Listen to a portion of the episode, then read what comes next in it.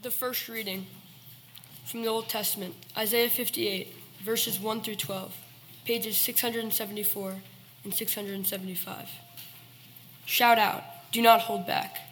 Lift up your voice like a trumpet.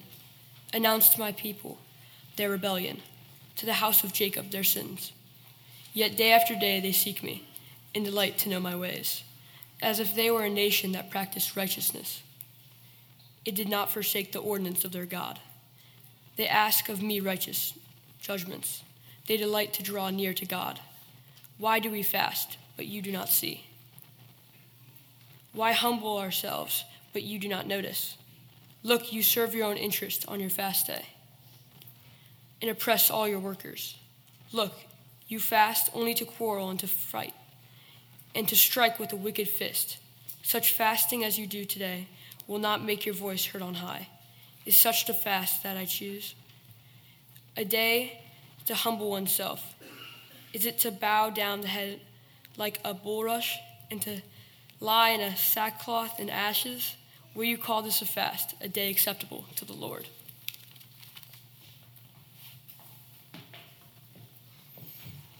Is it not the fast that I choose, to loose the bonds of injustice, to undo the thongs of the yoke, to let the oppressed go free, to break every yoke?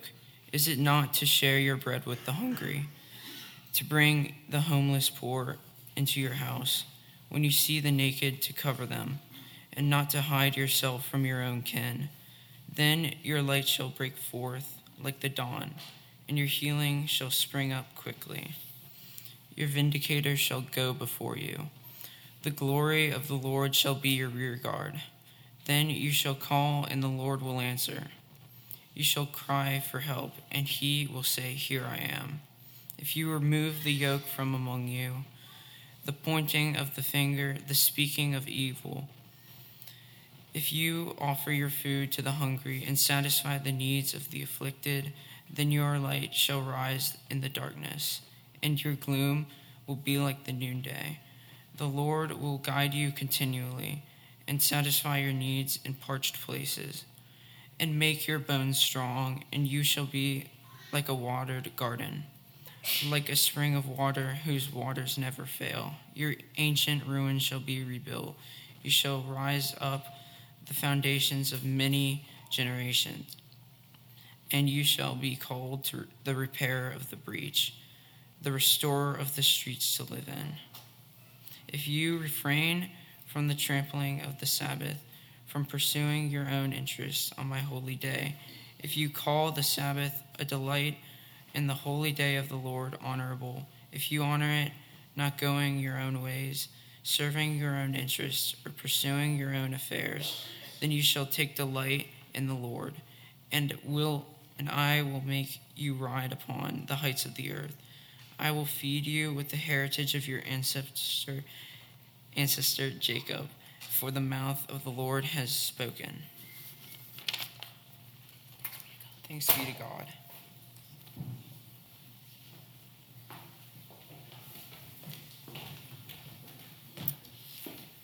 Thank you, gentlemen. And our New Testament lesson this morning comes from the Gospel of Matthew, the 5th chapter, verses 13 through 20. This text occurs immediately after the Beatitudes, where Jesus has preached about the blessedness of those who are meek and merciful and pure in heart. So listen now for the word of God to the church from Matthew 5. These are the words of Christ. You are the salt of the earth. But if salt has lost its taste, how can its saltiness be restored? It is no longer good for anything, but is thrown out and trampled underfoot. You are the light of the world. A city built on a hill cannot be hid. No one, after lighting a lamp, puts it under the bushel basket, but on the lampstand, and it gives light to all in the house. In the same way, let your light shine before others, so that they may see your good works and give glory to your Father in heaven. Do not think that I have come to abolish the law or the prophets. I have not come to abolish, but to fulfill. For truly I tell you, until heaven and earth pass away, not one letter, not one stroke of a letter will pass from the law until all is accomplished. Therefore, whoever breaks one of the least of these commandments and teaches others to do the same will be called least in the kingdom of heaven. But whoever does them and teaches them will be called great in the kingdom of heaven. For I tell you, unless your righteousness exceeds that of the scribes and the Pharisees, you will never enter the kingdom of heaven. This is the word of the Lord. Thanks be to God. So last week I preached a sermon on the 6th chapter of Micah, where the prophet reminds us that what God really wants from us is to do justice and to love kindness and to walk humbly with our God. And as I greeted people out on the porch after those services, more than one churchgoer expressed relief because they saw my sermon title. And when they saw that title, which was Trial, Judgment, and Hope, they were a little nervous and worried that I was going to preach about another certain trial that was happening in a certain place called Washington at the very same time. Now, even though such a sermon on that topic was not what God put on my heart to preach that Sunday, I'm really not sure that we got off the hook altogether, since my sermon was about God being so angry with humanity that God put us all on trial for our long rap sheet of sins. So that actually seems a lot more terrifying to me than a pastor daring to suggest that the Bible might actually have something to say about the political realities of our world. But now that I've made you all really squirmy, even more than last week, I have to say I can't really argue with the sense of relief. And I say that for two reasons. I know. Number one, in my experience, sermons that get kind of too directly political tend to end up as just shipwrecks, in which the divine biblical message is shattered on the rocks of political entrenchment and then drowned in a stormy sea of political expectation. Number two, when people hear sermons like that, they often feel like the preacher's words are really doing nothing more than rubbing salt in personal wounds. So, interestingly, those two images, the shipwreck and salt, did rise up this week, in this week's scripture from the Sermon on the Mount. It is as if Jesus knew, right after he praised the meek at the expense of the powerful, when he lifted up the poor vis-a-vis the rich, when he celebrated the peacemaker over the boastful victor, that if his followers dared to ever really accept those truths, and not only that, if they dared to proclaim them boldly to the world, that the seas would get pretty stormy and dangerous for those disciples, and that the world may likely lash out when those truths were rubbed into the raw wounds of life. Jesus knew that his gospel would challenge entrenched ideas and entrenched people, and that his disciples would therefore need strength and courage and inspiration if they were going to endure the inevitable backlash of bearing public witness to that gospel. So let's look at salt first.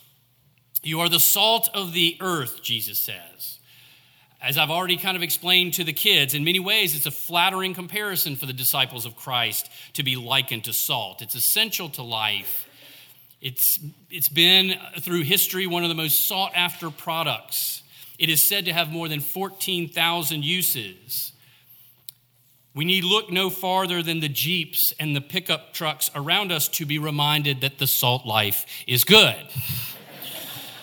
At the same time, salt is somewhat ironically the combination of sodium and chlorine, which happen to be two of the deadliest chemicals known to man. Sodium is an unstable metal that explodes into flame if exposed to air or water. At least that's what the internet says. And chlorine is a toxic gas that can kill.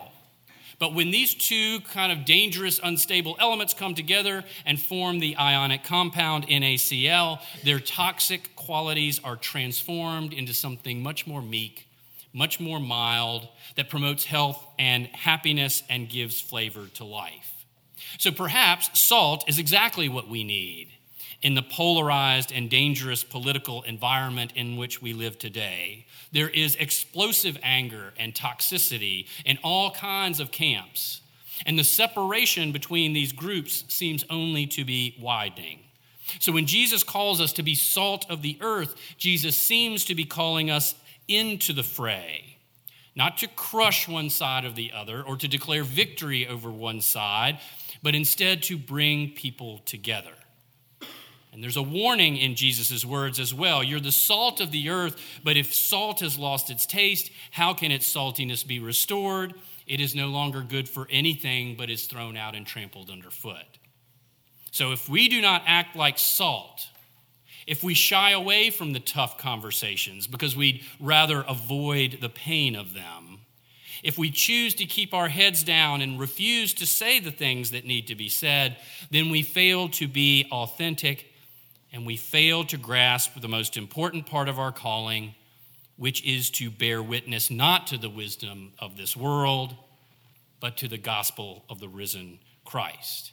And regarding this type of failure, Jesus does not mince words. When we fail to be salt, he says, we are no longer good for anything. We are like refuse, which might as well be tossed out the kitchen window, out into the dust of the road to be trampled underfoot as the world passes by. So maybe we should not be so worried about rubbing salt in the wounds of the world, because that is what God actually wants us to do. Not so that we would simply cause pain with anger or malice, but so that we might bring hope, so that we might create conditions in which God's healing can occur. That second image, that image of the shipwreck, does not appear directly in the text, but it does, or it may, come to mind for many of us Americans when we read that Jesus calls us not only to be salt, but to be a city on a hill. A city built on a hill cannot be hid, Jesus says. No one, after lighting a lamp, puts it under a bushel, but instead puts it up on the lampstand. In the same way, let your light shine before others.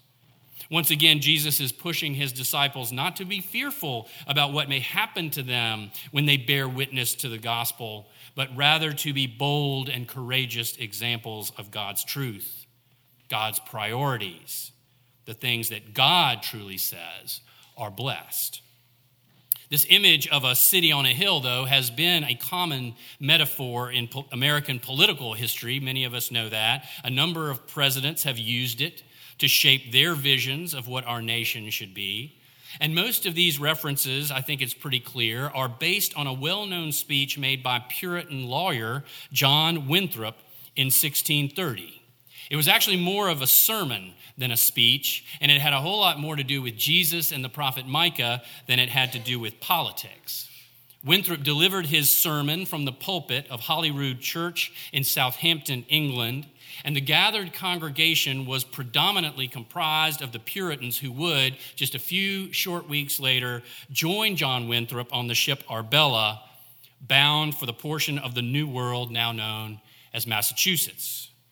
And while we might tend to hear Winthrop's reference to a city on a hill and think that it points to a kind of boasting or a kind of exceptionalism, the idea that their new colony would be higher and better and more envied than all the others, if you read the sermon itself, it is much, much more humble than that. Winthrop felt like he and the other colonists were entering into a covenant with God, that they were making a sacred promise to God to live first and foremost as disciples of Christ, so that life in their new home would be marked by generosity, grace, love, and the conviction that if one person suffers, everyone suffers. All of those concepts were actually there in his sermon. And Winthrop thought that if that group failed to live up to those high spiritual standards, if, and I'm using his words now, if they were to embrace this present world and prosecute our carnal intentions, seeking great things for ourselves, the Lord will surely break out against us. And the word he used to describe that kind of spiritual failure was shipwreck. He said if they wanted to avoid that kind of shipwreck, right before they boarded this ship to go on this perilous journey, he said that the way to avoid shipwreck would be, and again I'm quoting here, to follow the counsel of Micah, to do justly, to love mercy, to walk humbly with our God. For this end, he continued, we must be knit together in this work. We must entertain each other in brotherly affection. We must be willing to abridge ourselves of our superfluities, things that are superfluous. We must abridge ourselves of our superfluities for the supply of others' necessities. We must uphold a familiar commerce together in all meekness, gentleness, patience, and liberality. We must delight in each other. Make others' conditions our own, rejoice together, mourn together, labor and suffer together, always having before our eyes our commission and community in the work as members of the same body. So shall we keep the unity of the Spirit and the bond of peace. The Lord will be our God and delight to dwell among us as his own people, and will command a blessing upon us in all our ways, so that we shall see much more of his wisdom, power, goodness, and truth than we formerly have been acquainted with. We shall find that the God of Israel is among us. And here it comes, for we must consider that we shall be as a city upon a hill, the eyes of all people are upon us. So that if we shall deal falsely with our God in this work we have undertaken, and so cause God to withdraw his present help from us, we shall be made a story and a byword through the world. We shall shame the faces of many of God's worthy servants, and cause their prayers to be turned into curses upon us, till we be consumed out of the good land whither we are going. Tough words. And in other words, Winthrop was hardly declaring victory, hardly trumpeting about how great this new settlement was going to be, or in any way claiming with triumph that whatever they may choose to do in the new world would somehow have God's special blessing. On the contrary, he was humbly warning his people and himself that if they failed to honor God, if they failed to follow Christ, if they didn't live up to these standards of spirituality, if, and I'm using his words loosely again here, if they were seduced by worldly idols, if they chose to worship and serve their own pleasure, their own profit, then they would not survive long on this new path that God had laid out for him. That was, in Winthrop's mind, what Christ means when Christ calls us to be a city on a hill. Winthrop was not making a political statement. He was making a discipleship statement. That whatever the Puritans did in the New World, whatever may become of them, that they would keep their eyes constantly on Christ, serving him and their neighbors with grace and with love and with the knowledge that many others would be watching them to see what God is really like. As Presbyterians, we profess that there are 6 great ends of the church. Some of you may remember them. 6 things that we are supposed to do as the church. The first 5 are these. 1, the proclamation of the gospel for the salvation of humankind. Number 2, the shelter, nurture, and spiritual fellowship of the children of God. Number 3, the maintenance of divine worship. Number 4, the preservation of the truth. And number 5, the promotion of social righteousness. But I'll confess to you that the 6th has always been the hardest for me because it seems the most daunting. The 6th great end that we seek as the church is the exhibition of the kingdom of heaven to the world. We are called to show the world what heaven is like, what God is like, and we're supposed to not tell them, we're supposed to show them. We're called to be salt, to seek out the wounded places of the world and work for healing, because salt doesn't do anything by itself. To be effective, it must be added to something. And we are called to be, in our lives together, a city on a hill, a people who collectively show the world what God is like. Now, if that high calling is not enough to give us pause, if that is not enough to make us nervous, if that is not enough to make us really, really humble, then I don't know what is. To exhibit the kingdom of God to the world is a hard, hard thing to do. In the movie A League of Their Own, which is about professional women's baseball in the World War II era, one of the best players in the league has decided to leave the team and to go home. She is torn between being on the road and playing this game that she loves and then being at home with the man she loves who has come home injured from the war. And the strain of it all has just gotten to be too much. Her manager, who doesn't want to lose his best player, tries to talk her out of it. Baseball is what gets inside of you, he says. It's what lights you up. It just got too hard, she says.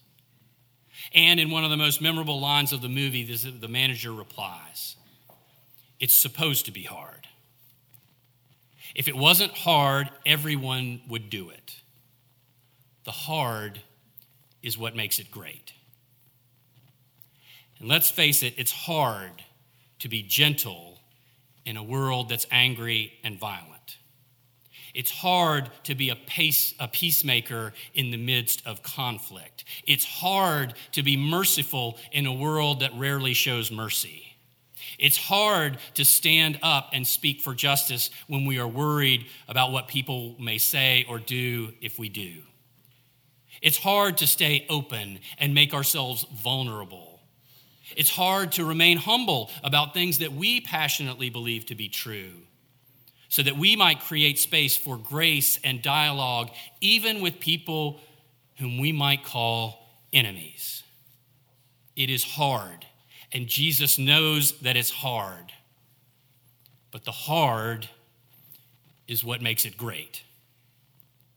The hard is what can truly make us the salt of the world, can truly lift us up to be a city on the hill, that can truly make us into a community of bold witnesses that truly is an exhibition of the kingdom of heaven to the world. May God bless us in that calling. Amen and amen.